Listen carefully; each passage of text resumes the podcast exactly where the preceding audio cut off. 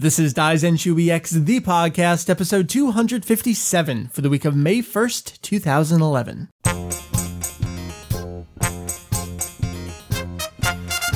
Well, hello, welcome to Daizenshuu E X, the podcast, an extension of the all-encompassing Dragon Ball fan site, Daizenshuu E X. You have to make yourself even lower when you say that. Yes. We cover anything and everything Dragon Ball in hopes of enlightening and a little bit of entertaining. Welcome to our show. We're uh, inadvertently back on schedule. I know. It's the first of the month and we're properly doing a manga review of awesomeness. Who could have thought? Yeah, I, I think we missed March. No, we missed April. Possibly also March. No, I think it was that maybe we were a month and a half off. Yeah, I think so. I don't have a clue, but Jeff, you are here. Yes, it is indeed manga review of awesomeness time. Great to have you with us, sir. Why, thank you. Crossing me over there is Mary as well. Welcome Howdy. Back to the slash your regular show. Welcome to my house. Yes, in indeed. My basement. So we got Jeff over there. We got Mary over there. My name is Mike Vegito E X. I am the ringleader of this terrible podcast. Not joining us this evening, morning His in Japan. Morning. Is Julian. Uh, we weren't entirely sure if he was going to be around. And I bet thought, he's just out getting like donuts or something. It's awesome. A Mister Donut kind of morning. I think so. We may see him at some point during the recording of the episode. If so, we'll patch him in and continue onward from there. But it is a manga review of awesomeness episode. We're up to volume thirty-nine of the series. Counting this one, there are four left to go. Oh. How's that feel, Jeff? We're going to be over this summer if we're on schedule. Yeah, we'll see about that. This summer. In a basement near New Jersey. How's it feel though, Jeff? I mean, you're closing in on the end of the series here. Um, my well, I think my opinion kind of weighs heavily on where we are in the manga. Yeah. So right. I think I'll save that answer for later. All right, we have plenty of newbie opinions coming from the Jeff in well, the near future. We can't really call it newbie anymore. Yeah, I guess so. Haha, yeah. He well traveled. I'm probably more traveled now than a lot of people who are listening to the show. I've been like, it's true. It's I'm, true. I'm exposed to more of the show. Granted, not the anime. So no, I mean, no. But Dragon Ball was a manga first and foremost. Yeah, and a lot of fans have not gone back and read what is the actual source material hmm. for the entire franchise. So mm-hmm. It's true. In some respects, you are more well-traveled. All right. Nice going. Well, uh, I guess we're going to just kind of wrap up this opening nothingness. I don't really have any stuff going on. No major content. No. I have something. Jeff, how do you what? have Dragon Ball something? Thing, what? What's up? Okay, yeah. No, it's not really Dragon Ball stuff, I have to admit. All right, sure. I'm waiting for you to get on Portal two, goddammit. Shakes fist at P S N. I was joking before the news about the information was exposed on Twitter, like, the thing that annoys me the most is I can't link my P S N and my Steam accounts because I want to play on the P C. Oh, you. We're getting there. We're getting there. Jeff, you know how badly some people are clamoring for R P G combos? I, I It's know. been over a year now since the last podcast. Episode. Yeah, I know. I know. Um, let's see. Let's let's get uh, let's get uh, Bryce over here. Yeah, we need to get and, Bryce. Uh, we're getting Andrew. Andrew. Let's Andrew. I haven't seen Andrew in a while. What's he up to? He doesn't exist. All right, folks, let's get to the Dragon Ball news.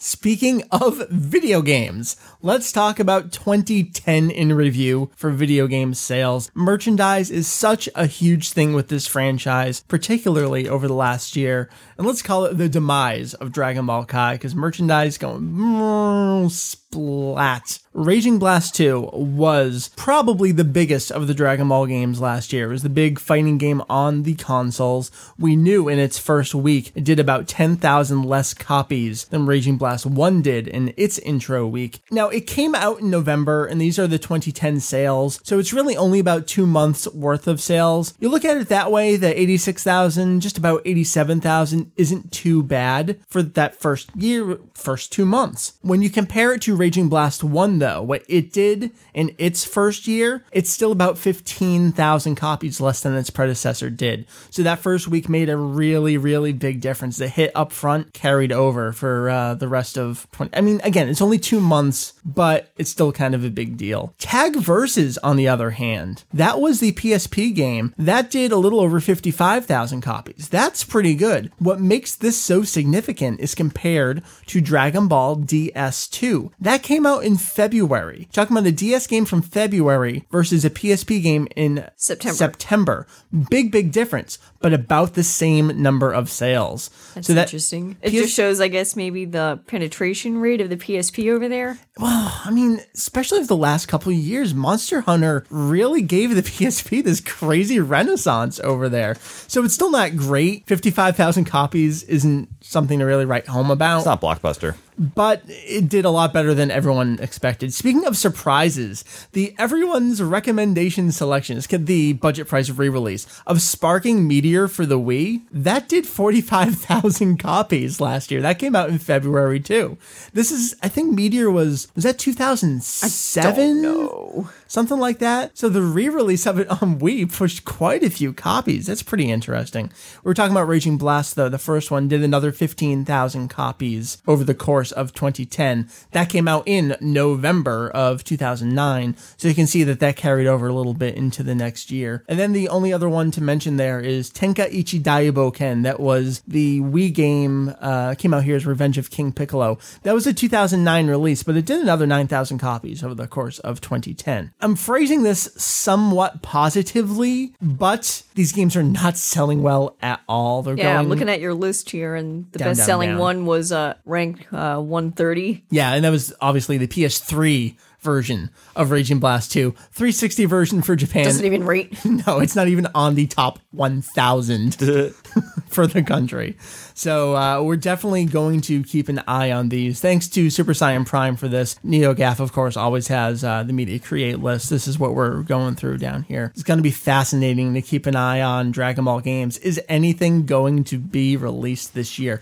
I guess I should toss it in here now. It's almost a feedback for questions that we haven't actually gotten, but I can see it in the search referrals. People are looking. Is Raging Blast three announced? Is it going to be announced soon? If you dig back over the last couple of years, two thousand nine and two thousand ten, May. November? No, May of each year was when the game for that November was oh, announced. Oh, okay. So it comes out in November, but it's announced typically in May. Exactly. So in so. the next month, we'll keep our ears and eyes open. Exactly. If they're going to announce it, now is about that time for what will be this holiday. Holiday's big fighting game on the console, because there has been one since two thousand two. So are we going to make it another ten years with the fighting games? I don't think so. Remains to be seen. So let's turn it away from video game news. Mary, you and I were talking about this earlier. You were flabbergasted with the news from France. Well, not really so much flabbergasted so much as I was impressed. I think you also said you were a little embarrassed. Yes, by we'll, our country. We'll get to that okay. in a little bit. Of course, big thanks to Sangofe for keeping up on this. I think we mentioned it a little bit last episode, but he went back and he recollected all the information, all the quotes in French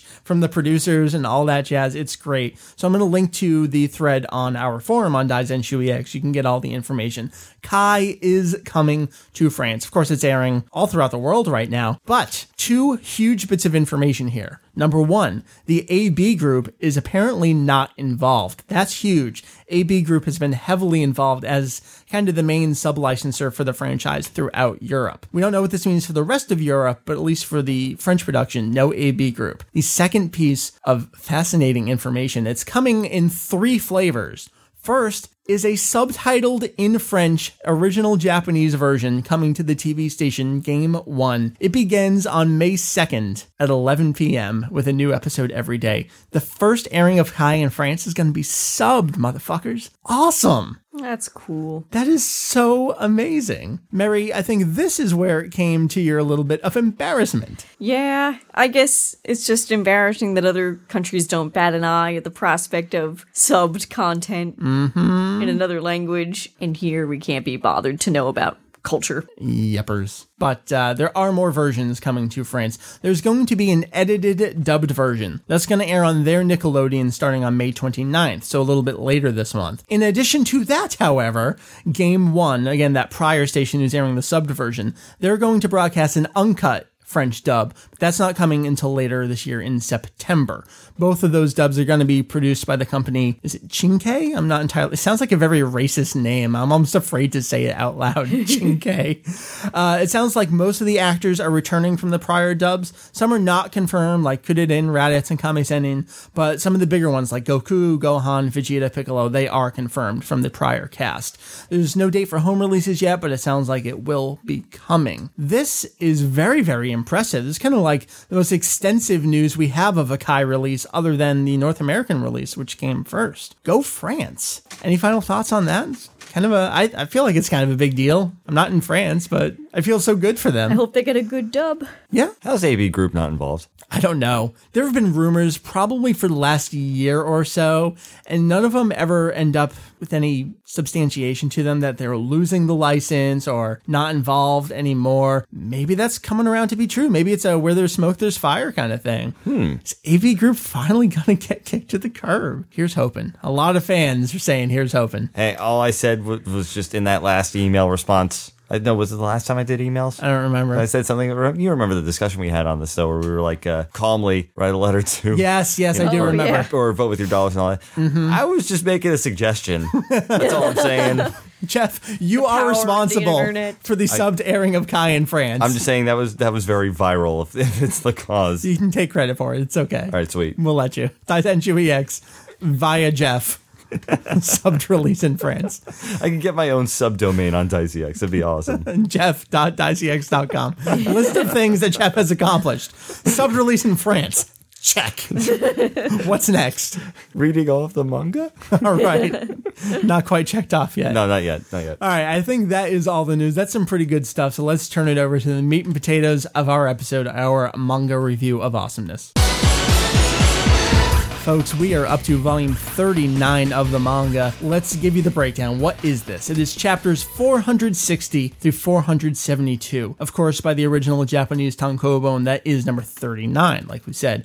Going by the Kanzenban release, it's about halfway into number thirty-one and then just three chapters into thirty-two. Over in North America, by the Viz release, it's D B Z graphic novel, number twenty-three, and then in their Viz big release, I believe it was the middle one in D B Z number eight. So for those of you just joining us for your first manga review of awesomeness, what we do is we go chapter by chapter, give you a breakdown of what happens, so we're all on the same page.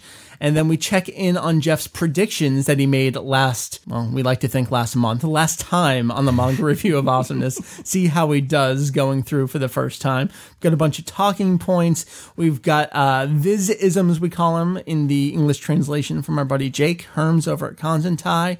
And then, Jeff, we get more predictions for next time. Sweet. So, uh, Jeff, you are the guest of honor. Why don't you get us started here? Chapter four hundred sixty. You bet. So, chapter four sixty. The egg is shaking and spewing smoke. Kaioshin tries to get Gohan to flee, but he's not going to let it go down this way, and fires a Kamehameha in an attempt to destroy it. The egg bounces and rolls to the side, opens up, and it's empty. Babidi is shocked, but figures he at least still has Vegeta, but barely. Kaioshin is elated that the terror might be over, but Gohan's not so sure. He can sense a pretty incredible ki forming. The smoke forms itself into a fat baby monster thing. Mary four sixty-one. Boo is just looking around and Babidi tries to make sense of everything. Kaioshin confirms that this is indeed Majin Buu. He could never forget that face. Gohan says this guy's strong, but it may not be entirely hopeless. Goku and Vegeta's fight is in a temporary lull, and Goku suddenly senses Buu's arrival. It seems like he wants to stop the fight, but Vegeta will have no part of that.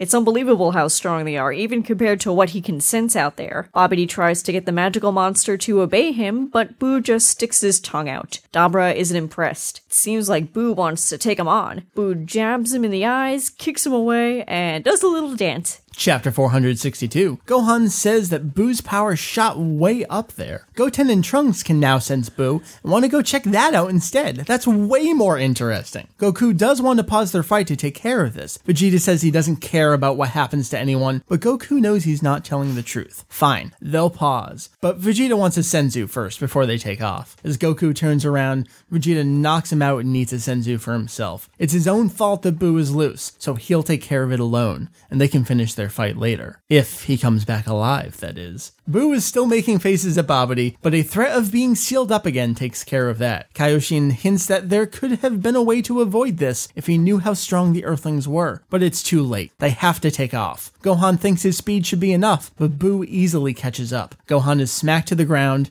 and Kaioshin gets pounded on too. Chapter four sixty-three. Kaioshin tries to fight back with some telepathic attack, but it's no use against Buu. Gohan jump kicks in, but it's also really nothing against Buu, who blasts him off into the distance. Kaioshin somehow uses uses his powers to get Gohan out from the blast, and he ends up just falling down, but at least he's okay, sorta maybe. It's time for Buu to kill Kaioshin now, but Buu gets stabbed through the stomach with a spear. It's Dabra! Goten and Trunks have found the area now and come out of Super Saiyan so they aren't detected. They see weird statues of Piccolo and Krillin, and Trunks accidentally knocks over and shatters the Piccolo one. Dabra says that Buu will become too powerful so they have to destroy him. Buu just pulls it out and heals himself and says he's going to eat Dabra. Chapter four sixty-four. Vegeta figures he can get into Babidi's spaceship and destroy things from up there. He can't sense Gohan's ki at all. Dabra tries to attack Buu, but it is turned into a cookie and eaten. Krillin turns back to normal, and the kids realize what that means for Piccolo, but he's okay since he can regenerate as long as his head's intact. That's Majin Buu out there. Buu is figuring out what he wants to turn Kaioshin into, uh, in terms of food,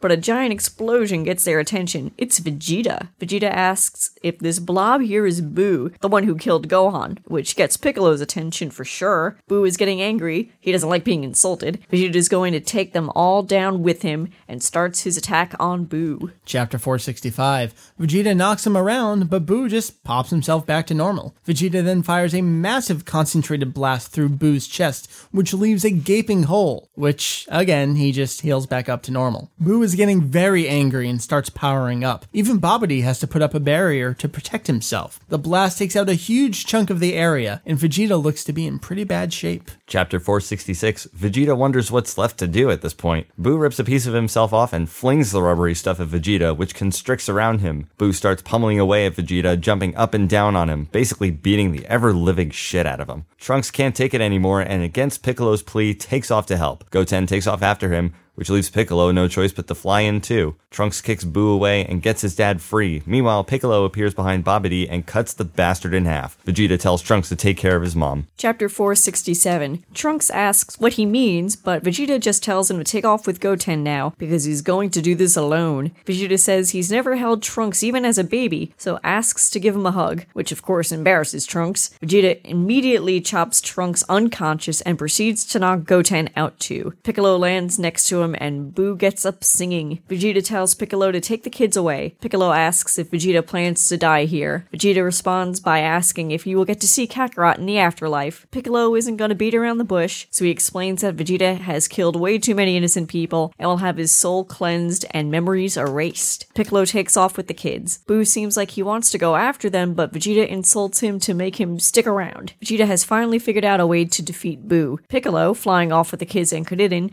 says that Vegeta Vegeta is finally fighting for someone other than himself. He's going to blow Buu to smithereens. Goodbye, Bulma, Trunks, and Kakarot. Vegeta lets loose a gigantic explosion, which fully encompasses him. Chapter four sixty-eight. Way back with the other characters, Bulma wonders what was up with Vegeta, and even Kame-Sen'nin mentions how evil he seemed. A giant explosion knocks him around a bit, and Bulma feels uneasy. Vegeta has been turned to stone, falls to the ground, and shatters. Piccolo hands the kids over to Krillin and tells him that Gohan is dead, since he wants to go see the aftermath for himself. When he gets there, it seems like everything's gone, except the top half of Babidi, who somehow survived, likely with another barrier. All the bits of Buu suddenly start reforming and joining up again. Piccolo blasts the hell out of there. Buu is alive. Buu gets himself back to normal, and Babidi convinces Buu to heal him back to normal. The two take off with Babidi swearing revenge and destruction. Meanwhile, Kaioshin staggers along, hoping to find Gohan alive. Chapter four sixty-nine. Goku wakes up and can no longer sense either Vegeta or Gohan, but can tell that Buu is still alive. Up at God's, Piccolo and Krillin have arrived with the kids, who are out cold. Krillin asks Dende if he can bring his family there, who agrees to it, and then Goku suddenly arrives. Goku gets the scoop from everyone and says that even at this rate, he won't be able to take down Buu. If only he could have fused. Fusion is a technique he learned in the afterlife from the Metamores, where two beings of about the same power can transform transform into one new being with amazing power. There's no one here like that for Goku, and even if they fused in the afterlife, Vegeta will be in hell and Goku can't come back. But Mister Popo suggests Goten and Trunks. As they discuss how to teach the technique, the sky darkens. Bulma and the others must have summoned Shenlong to bring everyone back to life. They don't want to use the wishes up just yet, so Goku teleports over, but Shenlong has already granted the wish to bring the dead folks, except the bad ones, back to life. They'll save the other two wishes, but they can't get access to them again for four months. Folks wonder what's up, and Kibito is back to life. Chapter four seventy. Kibito rushes off to find Kaioshin and heal him up. Kaioshin says that Gohan is actually still alive, so they rush over to find him. Kaioshin seems to have a plan, and it involves Gohan. Kaioshin wants to bring him to their heavenly realm against Kibito's questioning, before anything else. Up at God's palace, Goku explains that Goten and Trunks are fine, but Vegeta and Gohan are dead. Babidi suddenly starts talking to the entire Earth's population telepathically,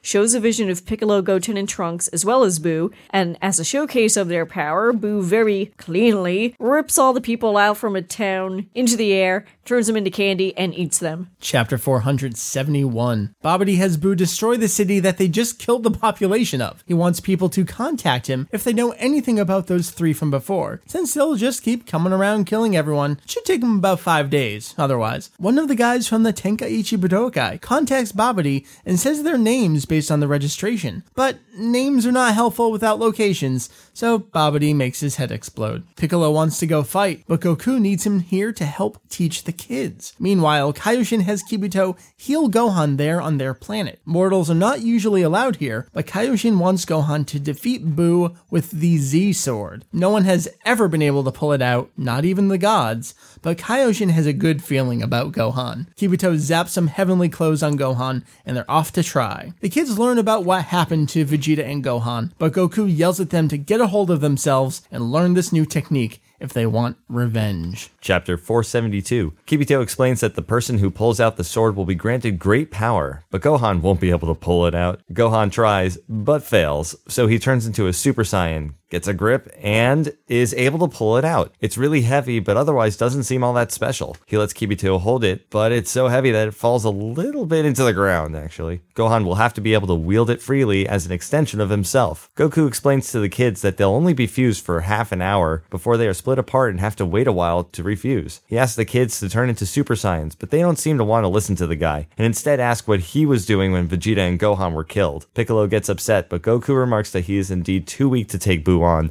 so this is the only way. Babidi gets into everyone's heads again as Buu destroys the population of another city by turning them all into chocolate. Goten and Trunks watch and respond to Babidi saying that they can't just yet, but real soon they're going to kill them both. It's time to learn fusion. And that was the last chapter of this volume. Jeff, let's check in your predictions from last time on our manga review of awesomeness. Not very many.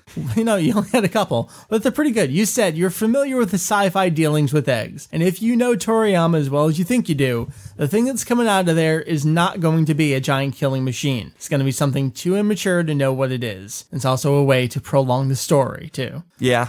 Pretty accurate. I mean, it's a killing machine, but your description is still accurate at the same time. Too immature to really be under control. Yeah, but I mean, I wasn't going to say a baby or mm-hmm. something, because I mean, it was a giant egg. That would seem kind of weird. Mm-hmm. Um, also, I funny enough, I mean, I, I can imagine people are thinking, oh, well, he's probably seen this character in A M Vs and whatever. Mm-hmm. Yeah, I've definitely and, seen this character. And likely before. You have, yeah. Oh, totally. But it could have been G T. Right, you had no idea what it was, when in the series. Yeah, I, I had no idea this character was going to be in the manga, honestly. So it was a, rather a shock when Uh, the character I was describing was actually this one. That's going to be pretty interesting, having going, having gone through the series this long and seeing things over the years, whether it's through, you know, an episode on Cartoon Network, or like you said, A M Vs, we've been so heavily into that over mm-hmm. the years, seeing all these pictures, then you're like, when's that going to happen in the manga? Yeah, as we exactly. close in on the series, if it hasn't happened yet, it's not going to happen. Either will never happen or is in G T. So right. It's going to be one of those. So that's pretty interesting. Mm-hmm. The other thing you said, the fight between Goku and Vegeta will be interrupted. There is not going to be a clear winner here.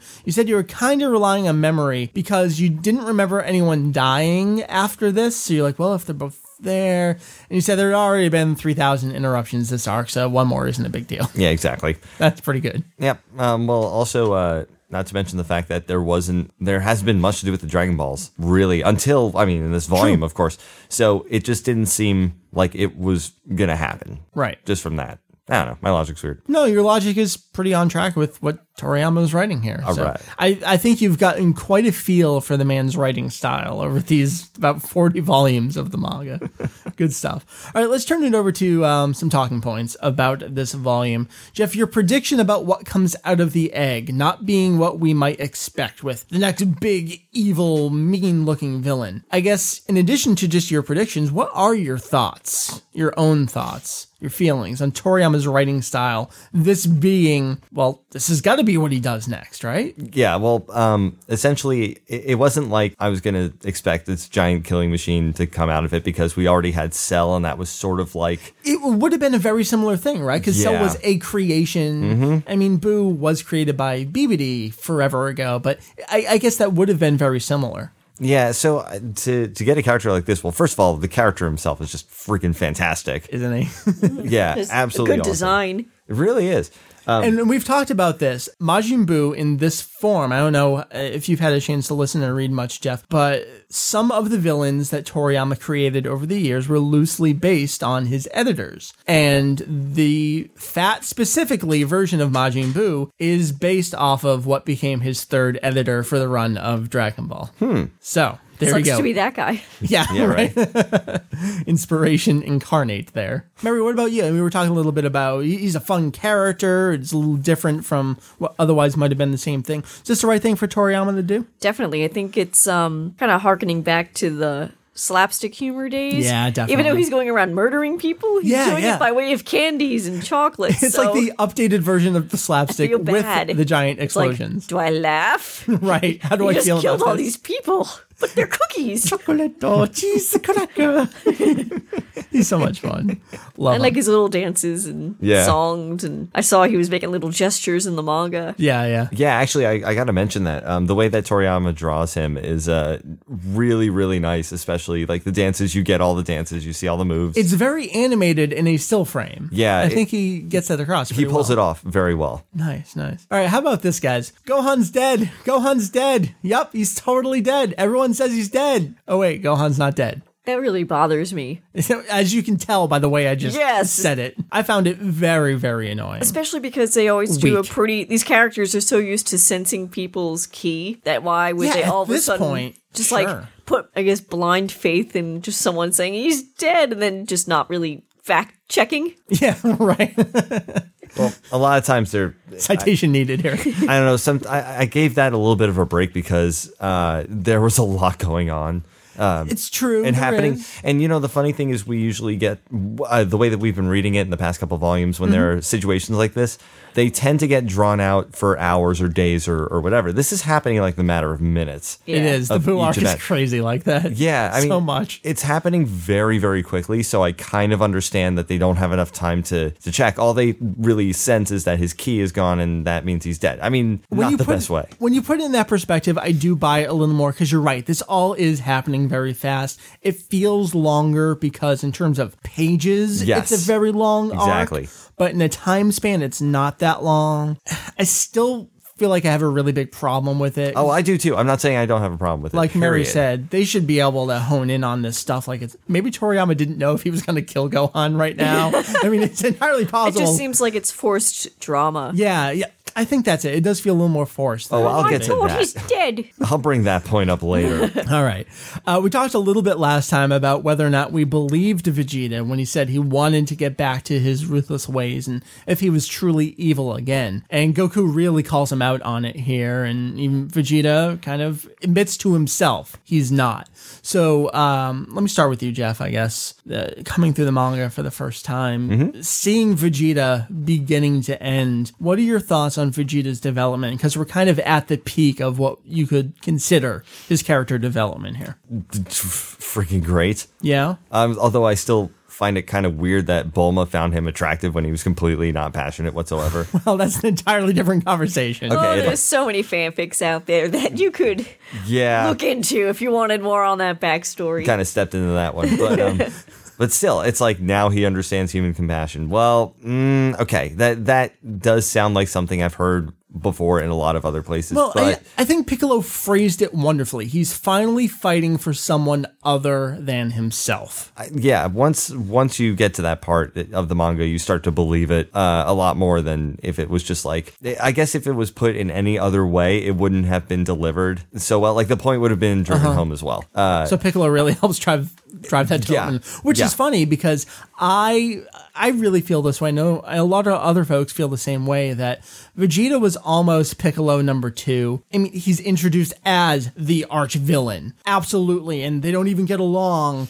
but they got to fight together for a little bit to overcome this goal. And then spotlight was taken away from Piccolo and focused on Vegeta. They felt like they were going in the same direction. But I do feel like, especially in the Buu arc, Piccolo gets his own place. We're going to see a little more of it over the next volume or so. Mary, I know you yeah. know where we're going yes. with Unky Piccolo here, but Piccolo's going to get his own different kind of spotlight development. Hmm. Vegeta's certainly, he's he's the star of at least the end of this volume here. That's for sure. Mary, what are your thoughts on Vegeta's development, his arc here? I think we've covered all our bases okay. wonderfully. Let me ask about him and Trunks, because we haven't had a lot of time with this little Trunks as a character. No, I almost feel like that scene was necessary. It's like if I were Toriyama, I'd be thinking, oh, wait, I didn't really show these two much together. As a family, yeah. I guess it'd be a good, you know... time to do this. Kind of tugs at the heartstrings a little bit when you it think does. about it. Like, oh, he didn't actually hug his son ever. It still just shows that, yeah, Vegeta's still a little bit of an asshole. Yeah, yeah. I mean, it's funny because there were many opportunities for that to happen. Like the, the Room of Space and Time, right? Where uh, Vegeta and Trunks are training. Oh, right. The the prior, the future Trunks in the Cell arc. Right. Exactly. Yeah. I yeah, mean, but he, I mean, that was, I, I feel like that was a different circumstance because here comes this kid out of nowhere. He can turn Super Saiyan and I can't.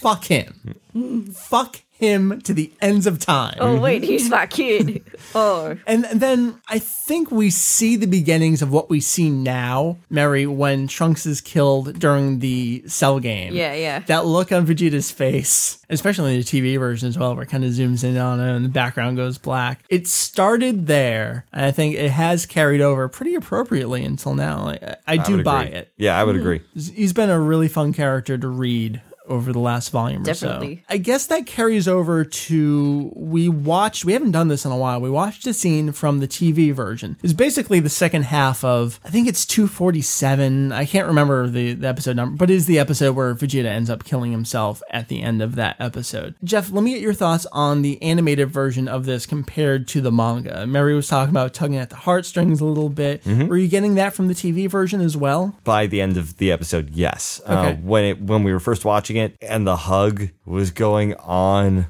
for this is five really long. minutes. A little too long. I, I can see that. In the yeah. manga, it's oh. just like a panel. Yeah. Holy God. I, and and they're not moving. Nothing's animating. No, Maybe it's like, like how, hand however, raises. What did you think about Goten puts his thumb up to his face a little bit? It's that like, was awesome. Oh, that was so adorable. Like that he doesn't awesome. know what to do. He feels kind of out of like, place. I'm a third and, wheel. Nah. Yeah. Yeah, that's the third wheel move. I don't know. My daddy's dead. I do that during Mike and Mary's panels when I'm up there. Oh. Something I want to touch on with uh, the last half of this episode. So much silence, just the wind in the background. And it carries over in a lot of great ways. We're talking about this hug. The the piece that comes in, the violin piece, is... Uh, kind of the big transformation crescendo piece from D B Z movie nine when Gohan turns Super Saiyan two and ends up um, fighting Bojack. It's it's a really wonderfully dramatic piece. It immediately cancels out the instant Vegeta's chop hits Trunks' neck. That's something I've never seen the T V version do, where it kind of interrupts itself just so abruptly. And I really felt it in that moment. I think it did some pretty amazing stuff there. A little side note, if I may. Yeah. I really want to check the um, uh, parts of the soundtrack to see if it ever ripped off of Good, the Bad, and the Ugly.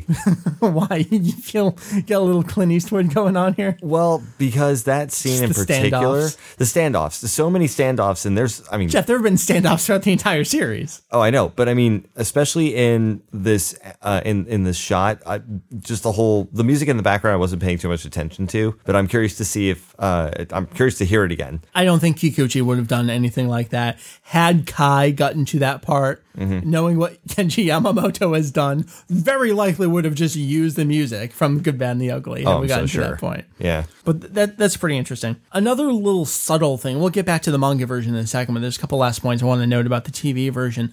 When Piccolo says, basically, no, you will not see Goku, the, the wince in Vegeta's eye. Yeah, his, little twitch. His expression doesn't change, but his eye twitches a little bit. It's, again, that little subtle thing where the T V version is just blowing me away at this point. Knowing the manga material and comparing the two. They and, just expand on it in, on the right moments. Yeah. I think yeah. they know where to drag it out. The episode, the way this episode ends, we were talking about the silence before. It may have happened before in the show. This is one of the only times I can think of where music does not play out the episode. The narrator just says... The, the prideful prince of the Saiyans, Vegeta, and all you hear is the explosion and then the wind. It's just, oh my god, that is so good.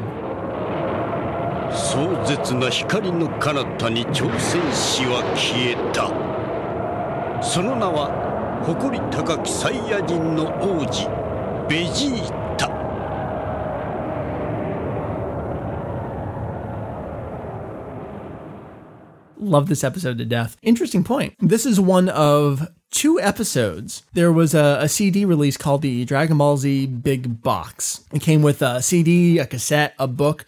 The audio of this episode is included on that C D, along with some other random episode. I forgot what it was. Hmm. And it sounds so good. And I know there have been projects over time. It's like, oh, let me sync it back up with the video and have just the best audio of this, because it's even better sounding than the Dragon Box, which kind of crazy. All right, let's pull it back to the, the manga version itself. After Vegeta causes the huge explosion, the very next chapter begins. It's Bulma saying, oh, how could Vegeta do that? And the way it's written, it's as if it's in response to him killing That's himself. That's what I thought. I actually had to read that page twice. Yeah, yeah. Because I thought, wait a minute, is she talking how about... How could she know... Did she just sense it? But then she talks about sensing stuff later on. So I was like, oh, okay. She was talking about him blowing up the audience. What do you think about that? I, I, that's a, it's a... It's more clever than Toriyama usually writes. Yeah, yeah. I don't know.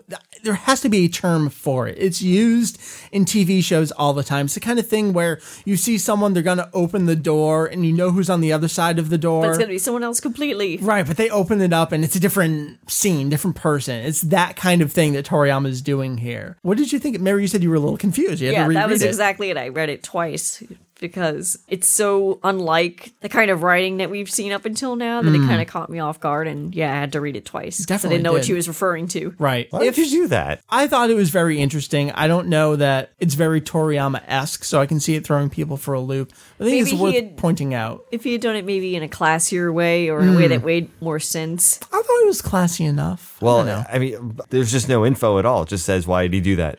Do what? Yeah, there could have right. been more of a lead up. And also, I mean, that's not the only other instance where I was kind of like, wait, hold, hold, hold. All right, well, that again. Tell me about some of that stuff. All right, there's another spot, right? Uh, Babidi goes, what happened? Vegeta goes, I did. Like, Vegeta happened? Is it? What? Huh? I, I guess know if that's I'm, a I'm used to that kind thing. of writing from just bad superhero comics, so right. I thought it was badass. I, I mean, I was like, kinda, I, I knew what he was saying. Yeah, I was kind of hoping it was like a Hermsism or something because I was I was rereading that like three hundred. I went back, and I'm not kidding. I went back ten pages and reread those ten pages, going, did what I miss happened? The first half of a sentence? Right. What What did Vegeta do? I don't get it. And, he, Jeff, he just is state of being. Honestly, Vegeta. Yeah. Okay. Like honestly, Vegeta. Period is that. I well, I I stopped and I went, wait. Shonen series. Okay, I get yeah. it. I get it. I'm Don't good. think too hard about it. Yeah, that's that was the problem.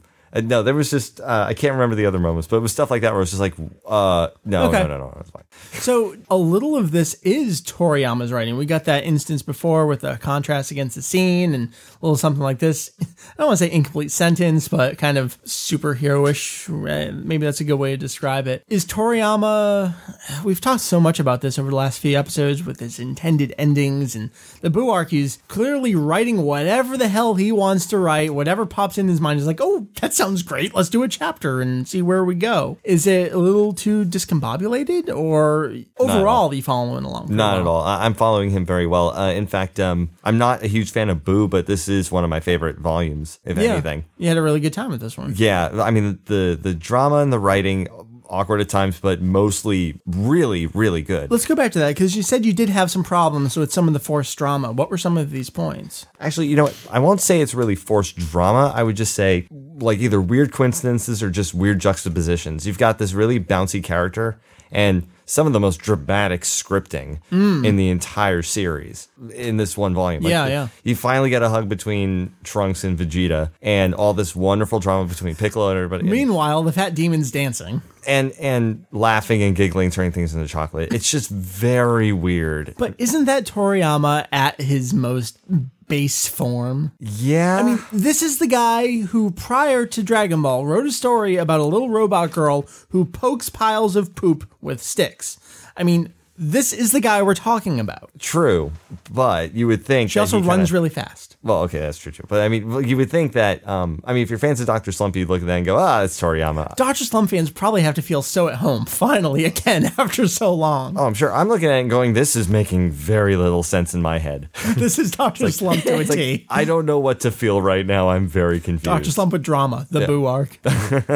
Awesome. You know what kind of threw me for a loop in this volume was some of the over-the-top violence of... just people. Mm-hmm. Yeah. Like that guy's head exploding. We're oh going to see God. some some more violence. I, I don't know if I consider it violence because it's just a little short thing, but Piccolo chopping Babidi yeah. in half. Yeah, exactly. Fucker. You know, moment. And that, that's another thing that kind of really sort of uh, made me feel a little awkward with this volume. The fact that things are getting chopped and blown up and and whatever, and they all keep coming back. No one's really died in this volume. I'm gonna thought Gohan was dead. Oh, Kibito died last volume, apparently. They didn't make a big deal of that, but when he, when he gets back up, he's like, oh, I, how, how? And even Kaioshin's like, how are you back? Uh, I don't really know. You, you know, like, let's go heal Gohan. The funny thing, Mike, is that when I saw that, I did go back to the previous volume. It was just like, wait, when did he get, when did he die? Exactly. I, I think, was it Dabra who kind of just blasted him and then mm-hmm. they just kind of forgot about Kibito for a it, while? It was something so quick that you're like, yeah. oh, that sucks. Next. I'll be honest, I couldn't remember last time if that's when Kibito died. So as I was reading, I was like, is he dead yet? I forget how this happens. Speaking of characters who die, Dabra meets an untimely death here as a cookie. I thought that was cool. Okay. I did like that Tell a lot. Tell me more about Dabra, because uh, I tossed it out there to folks on Twitter. Is there anything in particular you want us to talk about? And your boy Jacoby mentioned... that uh, Dabra, uh, again, says, poor Dabra really gets thrown aside at this point in the series. I wish he hadn't been so disposable. Do you feel the same way? Was Dabra tossed aside too quickly? Um, I don't know if it was too quick. Um, I mean, he did get tossed aside, and he's one of the better henchmen. But I think we're not used to a henchman of his, of his caliber being done with so quickly. Mm, yeah, yeah. Uh, a lot of the henchmen, they stay around for a while. Well, they oversee things. They command back, things. Think of someone like Nappa. Nappa and Dabra had pretty equivalent times fighting who it was they were fighting. And both of their fights were brought to a stop. And then the stronger guy killed the underling.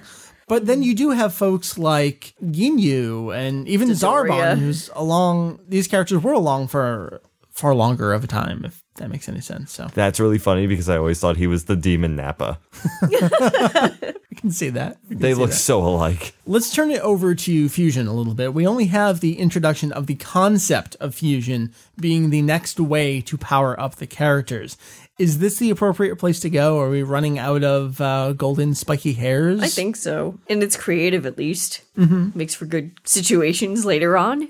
It sure does. Absolutely. Jeff, what do you think? You you want to see something more creative a la fusion rather than I'm a person, I'm grunting and hair is growing down my back? Because we're going to see some of that soon. Um, I was really hoping this did not happen in the manga and that this was all a G T invention. And this was like some of the product of the stuff that they wrote because Toriyama wouldn't write it. Really? And that sort fusion? Of thing. Even fusion. I'd have to go back to the story. I don't want to get it wrong and perpetuate a rumor, but I'm pretty sure it, the idea of fusion was suggested to Toriyama as a way to strengthen the characters up. So not necessarily Toriyama original. Yeah, but at the same time, well, a different point entirely, I guess, but it's just the way that it was brought up. It, it was just like Goku suddenly says, well, we could do fusion. And I'm like, Goku, would you mind giving us some more ideas like these before you just suddenly spit it out like I'm supposed to believe that you were holding back the secret technique that you could have been using with Vegeta because you said that he was almost equal in power to you? It's like, just... Ugh.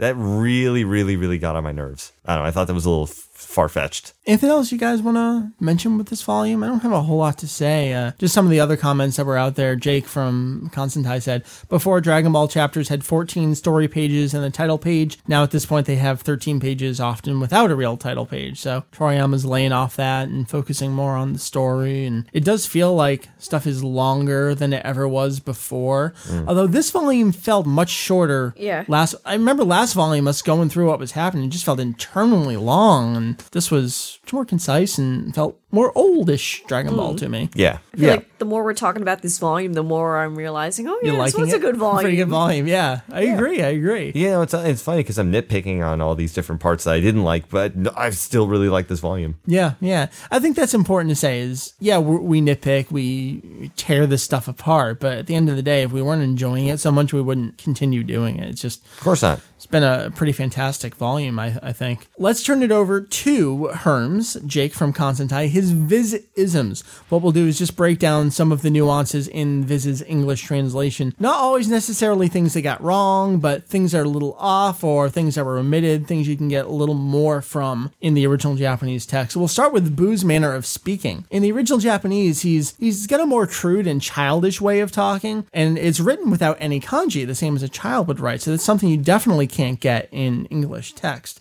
And he often omits particles and ends his verbs in distinctive contractions. And like we were talking about earlier with uh, Buu and his influence, it seems his speaking style is at least partially lifted from his model, the editor, uh, Fuyoto Takeda, the third editor that Toriyama had on Dragon Ball. So not only in fat appearance, but also in speaking style. That's mm-hmm. a pretty interesting note. It's a note. one two insulting punch. Yeah, I guess you can say that. Uh, Viz adapts is pretty okay, but they add in their own thing. His speech gradually improves over time. In this English adaptation, he mostly talks in single words, which he often repeats. He doesn't do that in Japanese, except Mary, you'll remember lovely Buu phrase, tabi chao, tabi chao. He says that a lot. Which is like, gonna eat you. Gonna eat you. Um, other than that, he doesn't really talk like that in Japanese. Here, he gradually moves onto complex but broken sentences, and by the end of the next volume, he's pretty much talking like a normal person. Over in Japanese, however, he's more talkative later on than at first, but while he starts talking more, he doesn't start talking better. And without ruining it for you, Jeff, like Mary, you and I were talking about this earlier, up until a very certain point where things happen with Buu, that's when his speaking style changes just abruptly.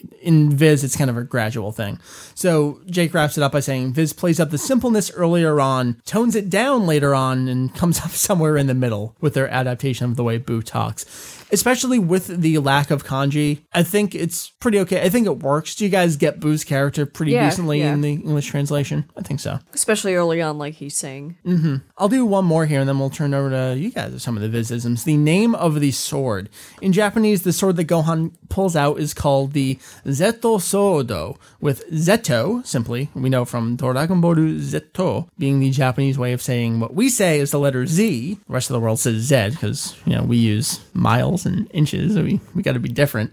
And Sodo, the actual English word sword. In Viz, they call it the Zeta sword. Now, I'm going to break this down the same way that Jake broke it down, because Jake and Julian, they're just Mister Linguist all the way.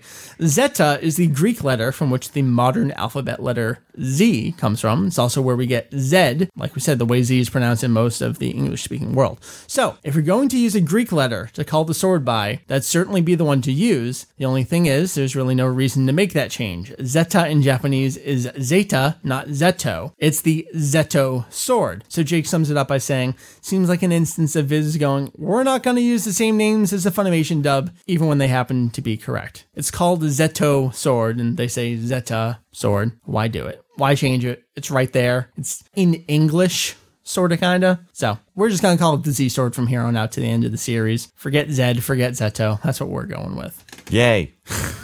Jeff likes things simple. Mm-hmm. Mary, tell us about fusion. All right, so the term itself is an actual English word, obviously, fusion, written in katakana. That's the proper name for the technique itself, while words like gattai or yugo are words used in Japanese to describe the effects of a fusion. So the name of the race that taught Goku the technique in Japanese is called the Metamoru Seijin, people of the planet Metamore, or Metamores, which is what Viz uses, or Metamorians are also good adaptations. Yeah, it's like Nameku Seijin, yeah. as opposed to Saiyajin, where it's from the planet kind of thing. Yeah.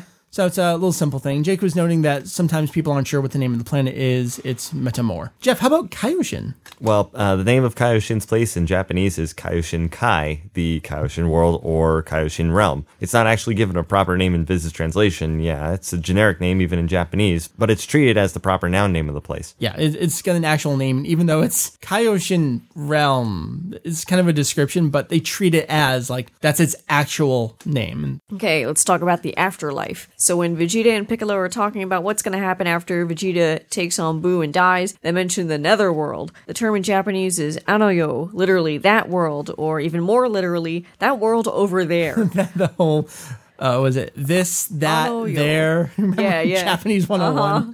So kind of like the next world. Viz goes with stuff like the underworld or netherworld, which is just a little weird because, you know, in the Dragon Ball universe, the afterlife is all fluffy above the clouds and stuff. So you've got the quote-unquote underworld for the afterlife, and the living characters call the living area the lower realm because technically they're all below or something. Yeah, that's interesting. And semantics, but it's fun to pick that stuff apart where it's it's a little more clear in the Japanese version what that stuff is. So we got a couple of last ones here in the Vizisms. What is Buu a threat to? So Piccolo originally describes Buu as being a threat to the entire universe, Uchu, but Viz downgrades this to being a threat to the galaxy. I thought Uchu could be... Never mind. We'll get to there. No, I, I trust Hermes' translation. No, you're thinking of Ginga, which is galaxy. We're going to get to that. No, I thought Uchu could also be space. Uh, yeah, it can be. They do this a bit in Viz, presumably just kind of glancing over all these astronomical terms. The only thing to toss a wrench into the mix here, though, is that in the Dragon Ball universe, galaxy, or Ginga, is used to refer to the four divisions of the universe, north, south, east, and west. So you've got that going on. And Mary, this is the kind of stuff where you're like, who the fuck cares? It's a word. He's a threat to stuff. And I, I was trying to explain to you that there are fans. I mean, we're all into different things. I will talk about the background music of the series. You could hear it earlier. I'll talk about it for three hours if you'll let me. A lot of fans like to get on this. How strong is the character? So a distinction of whether or not Buu is a threat to the galaxy or to the entire universe. We're it's talking a big distinction. We're talking dozens of pages of discussion here. You hear this, Mike? What is that? That's my head, head slamming into the wall, wall Mike. And I think a lot of us feel that way, but that is us. And I, I think Jake is right in pointing out that there's some distinctions there. And if you want to get riled up about it, it's there for you to dig into and take care of. Jeff, why don't you wrap it up then? Before I punch a hole in the ceiling? Sure. With my head. So, Vegeta's fate. Not a censoring example. Uh, when Piccolo is explaining about what Vegeta's fate will be after death, even in the original script, he never explicitly states that Vegeta will go to hell, just to a different world than Goku. Yeah, so it's not Viz covering up the fact that he's going to hell. It's vague and not, not...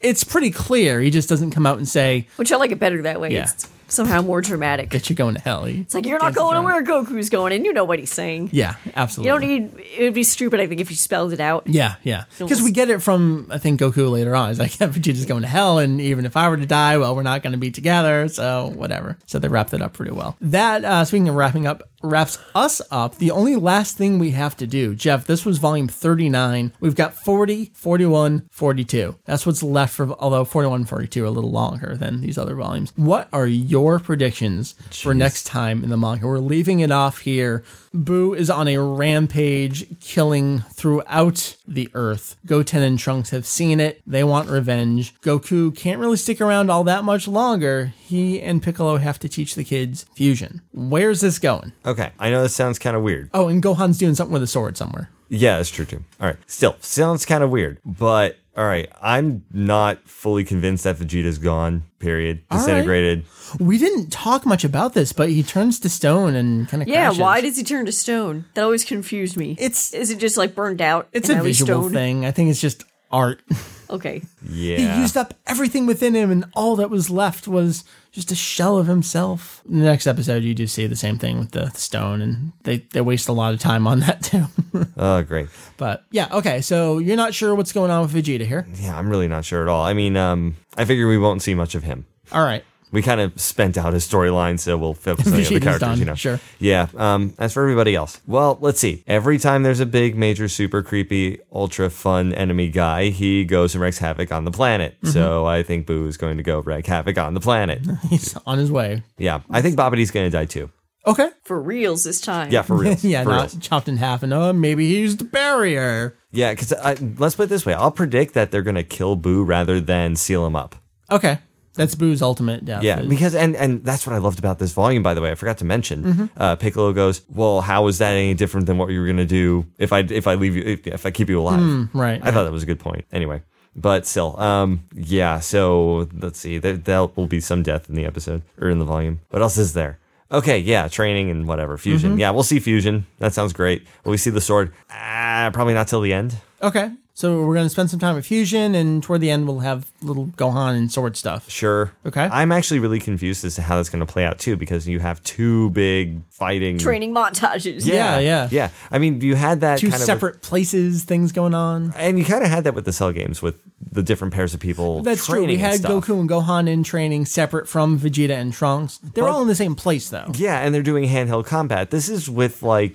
you know, extra stuff. Yeah. So, I mean, it's... Well, Trunks had a sword before, too, but it was just kind of a sword. That's true. It yeah, got well, I mean, broken a lot, too. yeah, it's true.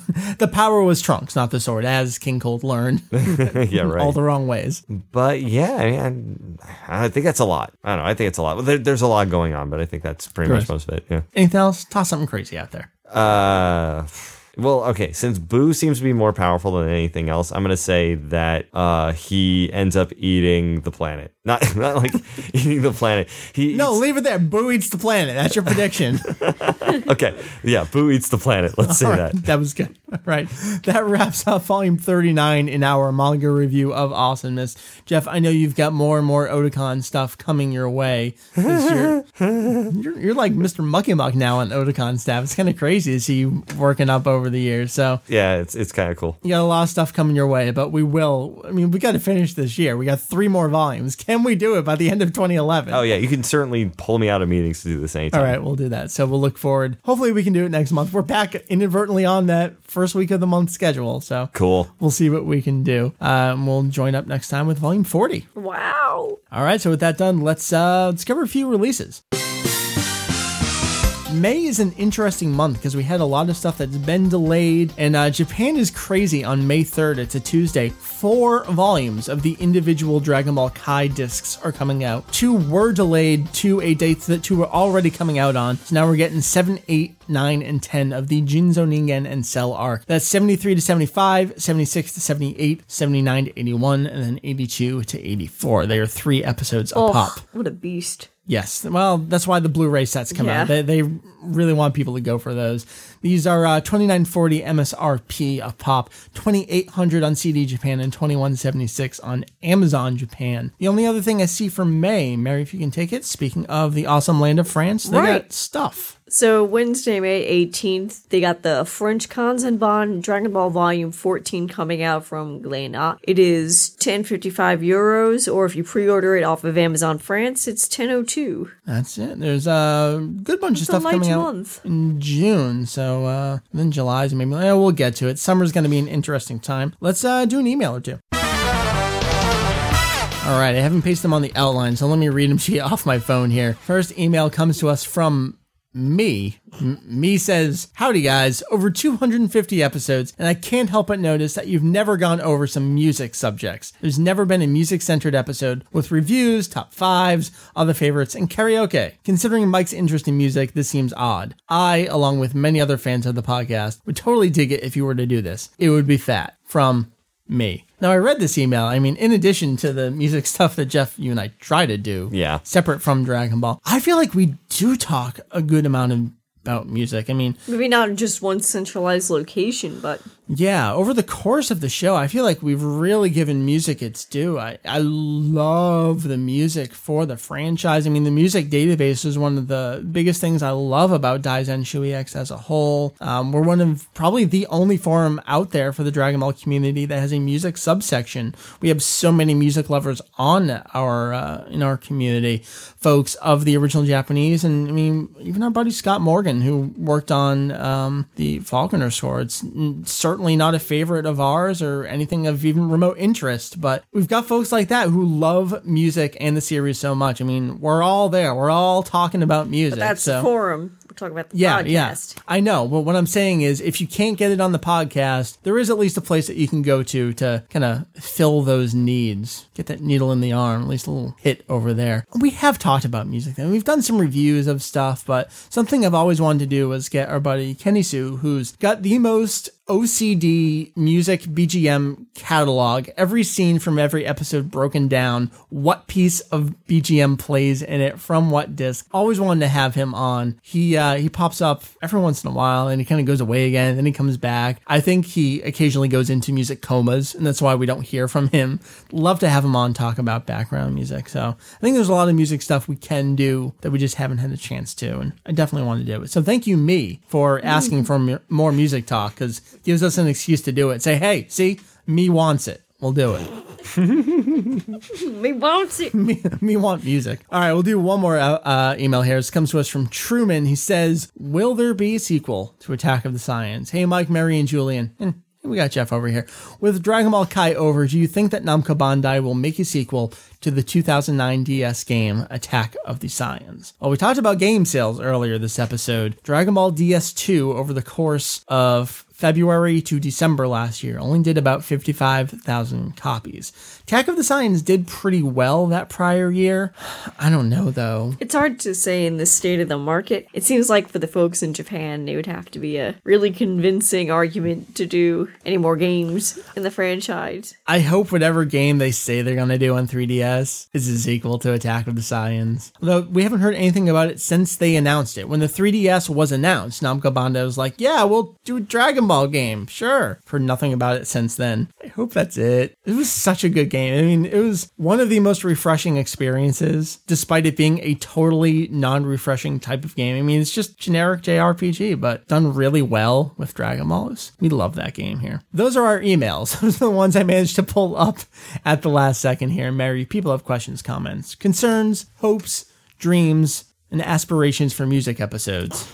Yes. Where are they going? Send emails over to podcast at daizx dot com, P O D C A S T at D A I Z E X dot com. You can also find us on Twitter at daizx and on Facebook at facebook.com slash daizx, which got a lot of followers or friend or fans or, or likes. likes or whatever it is now. Yeah, I think the Facebook one is approaching a thousand now, so that that's really exciting. Last I checked, the DaiZX Twitter had six hundred sixty-six followers. So I'm greatly enjoying the numbers all around for various reasons. Just good times all around there. That brings us to an end. It's it's been a good episode two hundred fifty-seven with our manga review and video game news and stuff all around, and Julian never showed up, so I hope he's enjoying his donuts and watching One Piece and maybe watching Tori. I don't know what the hell he's doing over there, but I expect to see babies dancing every time we record, and to not have them on the webcam is a bit of a disappointment. It's all right. I know how it goes sometimes. Jeff, it was great to have you join us for our manga review.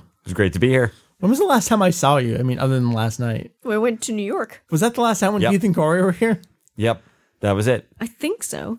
I agree. Let's stop having it be that way. Uh, fine with me. Uh, at, well, there will be certainly more chances of that in the future. I'm finally going back to our regular schedule again. Oh, that's so good. Yeah, so there there should certainly be more opportunity. Good. Love seeing you. Awesome, good love being here. Around. Yay. Mary, thank you for making your way down. Making my way down the steps. I know it's a it long really and arduous journey for you to make yes. it here each and every week. Not really. Well, I know the cats can be an issue. And no, actually, it's been really good ever since the weather got better. Oh, keeping I the don't... doors open. It's helpful. Yeah, I think I think it's the fact that we're keeping the doors open. It's getting nice, nice and airy everywhere. And cool. Only have the slightest hint of, of a cough. Yep. Which is great. It's okay. I like breathing. Nice. Well, I'm, I'm glad afraid of breathing. I'm glad you enjoy breathing here on the show. Good to have you here. Yes. So thanks to Jeff over there, Mary over there, Julian, and myself. We can be found at w w w dot daizex dot com. That is Daizenshuu E X, daizex dot com. We will be back next week with episode two hundred fifty-eight. I always get to the end of the episode and I'm like, man, I had a schedule for what was coming up, and just then, wing it. Then we cruise. Yeah.